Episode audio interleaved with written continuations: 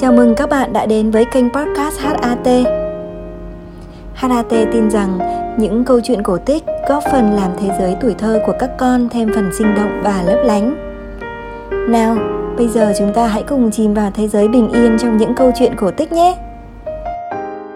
Cô Phương sẽ kể cho các bạn nghe câu chuyện Chí khôn của ta đây. Một con cọp từ trong rừng đi ra. Thấy một anh nông dân cùng một con trâu đang cày dưới ruộng. Trâu cầm cụi đi từng bước, lâu lâu lại bị quất một roi vào mông. Cọp lấy làm ngạc nhiên lắm. Đến trưa mở cày, cọp liền đi lại gần trâu hỏi. Này, trông anh khỏe thế? Sao anh lại để cho người đánh đập khổ sở như vậy? Châu trả lời khẽ vào tay cọp Người tuy nhỏ, nhưng người có trí khôn anh ạ à. Cọp không hiểu, Tò mò hỏi Trí khôn là cái gì? Nó như thế nào? Châu không biết giải thích ra sao, Đành trả lời qua quýt Trí khôn là trí khôn, chứ còn là cái gì nữa? Muốn biết rõ thì hỏi người ấy.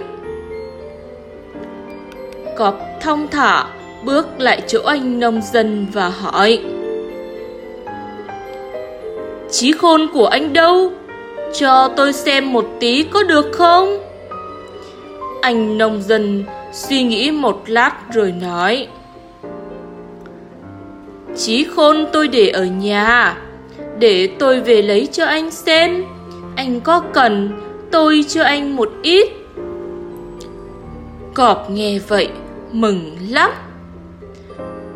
Anh nông dân toan đi, nhưng lại sực nhớ ra bèn nói, nhưng mà tôi đi khỏi, lỡ anh ăn mất trâu của tôi thì sao? Cọp đang băn khoăn, chưa biết trả lời thế nào thì anh nông dân đã nói tiếp.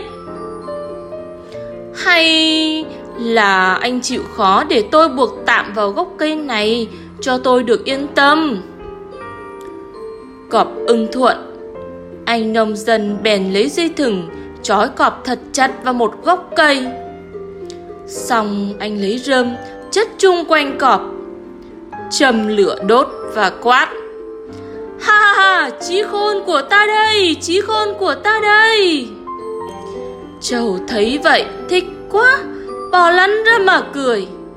Không may hàm trên va vào đá, răng gãy không còn chiếc nào. Mãi sau, dây thừng cháy đứt, cọp mới vùng dậy, ba chân bốn cẳng chạy thẳng vào rừng, không dám ngoái nhìn lại. Từ đó, Cọp sinh ra, con nào trên mình cũng có những vằn đen, vốn dấu tích của những vết cháy. Còn trâu thì chẳng con nào có răng ở hàm trên cả. Câu chuyện hôm nay đến đây là hết rồi. Mọi người nhớ thường xuyên theo dõi kênh podcast HAT và chia sẻ những đoạn podcast hay để lan tỏa đến mọi người xung quanh nhé. Còn bây giờ thì xin chào tạm biệt và hẹn gặp lại.